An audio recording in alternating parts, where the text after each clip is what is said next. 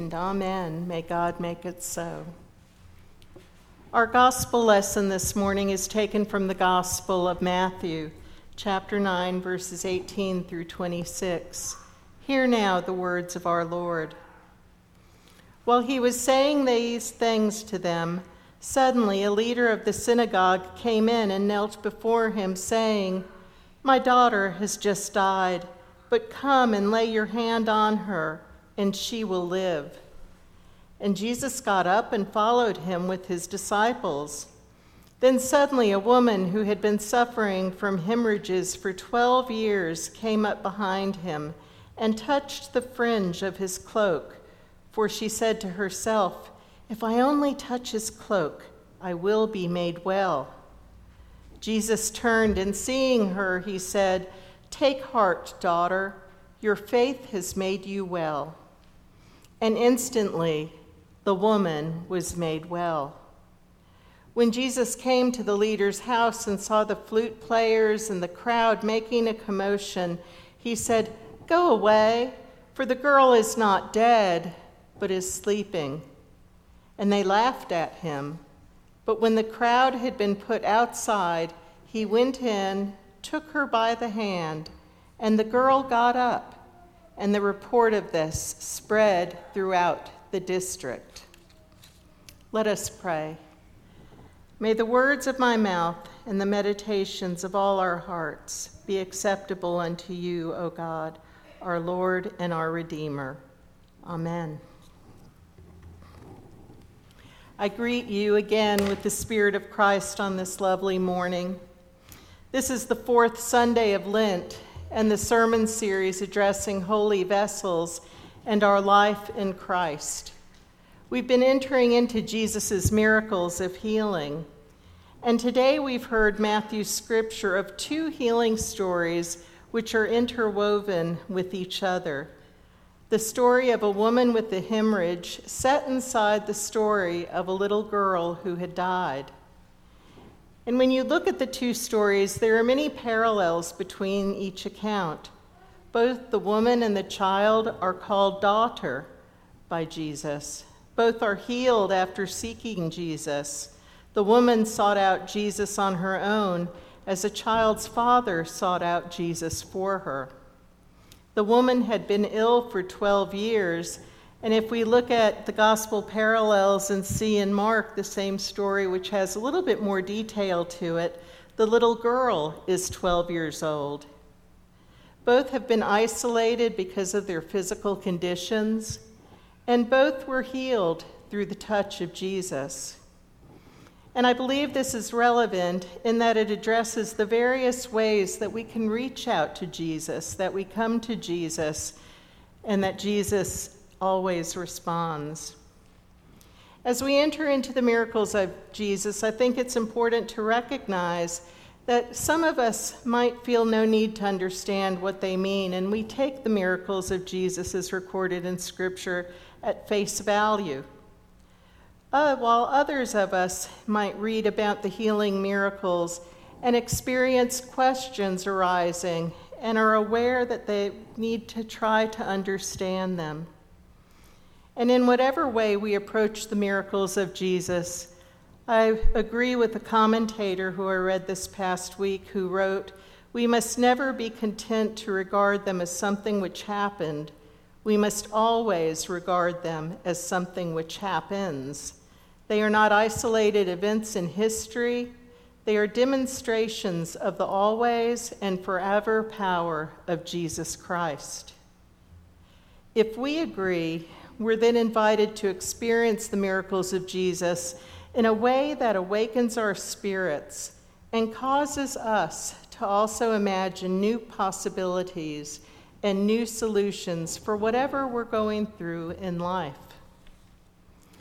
What if these two stories of healing is to challenge us to blur the line between what we think is possible and what we think is impossible?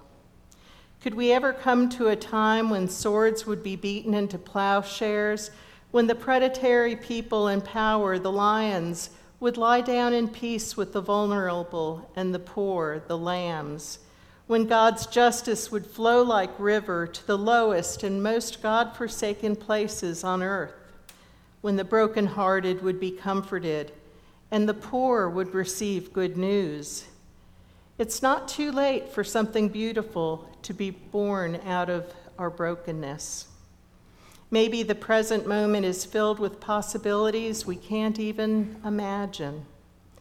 And so today I invite you to open your imagination and to experience what God is waking up within you.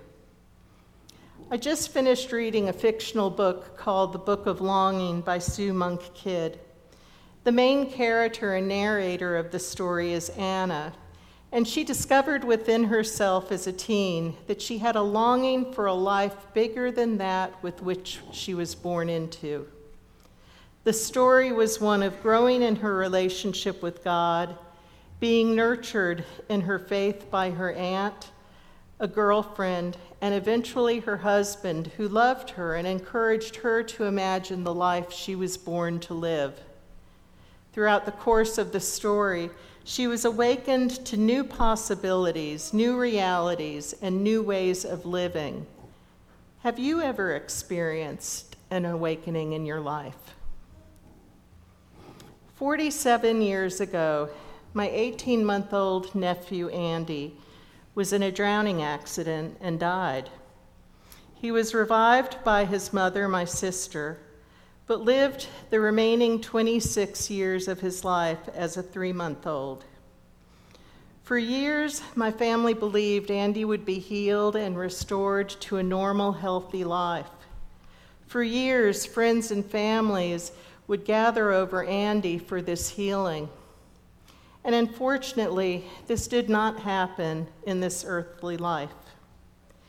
As a young adult, for I was a freshman in college at the time when this happened, I spent years talking with my college professors and then seminary professors, clergy, about why or why not miracles occur in Scripture and why or why, why did they occur in Scripture, but why do they not occur in the world today? I studied the theology of suffering, theodicy, and read many great philosophers and theologians. My advisor said that if the university was giving out uh, triple degrees, uh, I would earn one in theodicy, uh, but they were only giving double majors. But after decades of prayer, discussion, journaling, I came to the point where I stopped vacillating between yes miracle or no miracle to ask the question what happens to us when we imagine miracles happening in today's world?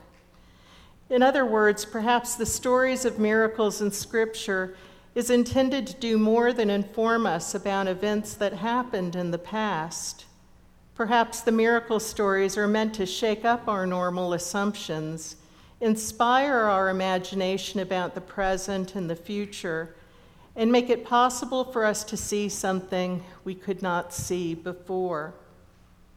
Perhaps the miracle that really counts isn't the one that happened back then, but one that could happen to us right now as we reflect and enter into the story perhaps by challenging us to consider impossible possibilities, these stories can stretch our imagination and in so doing can empower us to play a role in co creating new possibilities for the world of today and tomorrow. And what at first seemed impossible could become possible. As I look back over the years, and it's been many years since Andy died, I've seen the miracles that have happened in my family and in our community, in my life, and in my relationships. And so God is at work in our lives in ways that we often do not understand. In our scripture today, we meet the leader of the synagogue who came to Jesus to bring his daughter back to life. As a leader of the synagogue, he was a pillar of Jewish orthodoxy he was elected by the elders. He was not a teaching or preaching official, but he had the care of the external order in public worship and the supervision of the concerns of the synagogue in general. He oversaw its running. He appointed those who were to read and to pray and worship, and it was his duty to see that nothing unwittingly took place within the synagogue. And most likely, he was one of those men who resented and perceived Jesus as a dangerous heretic. No doubt he tried every kind of doctor, every kind of cure, and only in sheer desperation and as a last resort did he come to Jesus at all. You could say he came to Jesus when all else failed. He didn't come to Jesus as a result of an overflow of the love of his heart for Jesus, but he came to Jesus because desperation drove him there. And right as we're introduced to the synagogue leader, we meet the woman with the 12 year hemorrhage. She came up to Jesus and she reached out to touch the fringe of his cloak, believing if she could only touch him, she would be healed. She didn't want to bother Jesus. She didn't want to tap him on the shoulder and say, Jesus, have mercy on me, heal me. She just wanted to touch his cloak, the fringe of his cloak. And so these two people approached Jesus in different ways, and both of them were awakened to Jesus' love and power, waiting to meet their needs. Think about it with me. It didn't matter to Jesus how they came to him, but that they did come to him. No matter how inadequately and how imperfectly we come to Jesus, Jesus' love and his touch are open to receive us. The woman who touched Jesus' cloak was considered unclean because of her bleeding. Everything and everyone she touched was then unclean. She had been shut off from her community of fellowship and family for years. She had been cut out from worshiping God and from the fellowship that would be part of the worship experience. But she had faith that if she just touched Jesus without bothering him or interrupting him, she knew she would be healed. Can't you imagine with me that when she touched Jesus' cloak, it was as if time stood still? She knew she was instantly healed. And in that crowd of moment, movement, Jesus halted, turned, addressed her and said, Take heart, daughter, your faith has made you well. For Jesus, no one is ever lost in the crowd, and no one is ever unclean. So Jesus went with the leader of the synagogue to his house and found that the mourning had begun. All were in grief because the child was dead. There were flute players who were part of the mourning, M O U R N, mourning experience. There were people who were there to cry and wail to God. All were in grief. And Jesus sent them out of the house and told them that the child was not dead, but only asleep, and they laughed at him. One commentator wrote that they laughed because they were enjoying their grief so much and they resented the hope that Jesus brought. And so Jesus took the girl's hand, called her daughter, and she got up. She was awakened by Jesus. Beloved, this past year has been difficult in so many different ways. We've experienced personal and communal loss with the death of loved ones or with people getting sick and we're not being able to be with them. Some have experienced financial loss. Some have experienced profound loneliness and an isolation that they couldn't have imagined before. In many ways, we've experienced the death of what we had, of what we took for normal life. But has it been a death, or has part of ourselves just been asleep for a long time? Have you withheld yourself consciously or incon- unconsciously from feeling close to or from even loving someone else? Have you somehow chosen to isolate yourself, to not connect with others, And perhaps it felt easier that way, but then one day you realized how lonely you had become. What might it mean to reach out to Jesus and to have Jesus in turn reach out to you, take your hand, and remind you to live? Questions like these show us a way of engaging with the miracle stories as signs and wonders. They stir us to imagine new ways of seeing, leading us to new ways of acting, and leading to new ways of being awake to life and being in fellowship with our family and friends. Personally, I do believe in the miracle stories in Scripture. I believe they've occurred. And I've also seen miracles happen in my own life when addicts enter into recovery, when relationships which seem to have no hope other than divorce are able to turn around and develop into committed, loving relationships, when someone who has been diagnosed with the terrible disease and fears dying a shortened lifetime and through modern medicine is healed or when two estranged friends forgive each other and resume their friendship. I'm sure you can think of other stories. If we consider how miracle stories might speak to the brokenness in our lives, the stories stimulate us to ask questions about our own lives and our own time. When we realize, read these stories in Scripture, to spend a moment and ask God to reveal to you what it is you can learn from this. What is it that God is showing you? What was the intention of the writers who recorded these stories? And then what fears or false beliefs or emotional imbalances reside within us and distort our behavior? What would it mean for faith in the power of God to liberate us from these fears? Do we have faith that such miracles could happen to us today? And are we willing to reach out and touch Jesus? Jesus traveled throughout Israel and healed people performing miracles, and the people started sharing what they experienced through witnessing the miracles performed and what they heard about Jesus and his teachings. They were awakened to a new way of life they were awakened to share the resources that they had, to look after the orphan, to look after the widow, to look after the poor. They felt their emptiness and hopelessness and powerlessness began to be filled with the love and grace of God, and they extended it to others. They began to believe that God was with them in whatever they were experiencing, and they began to see life in a new light.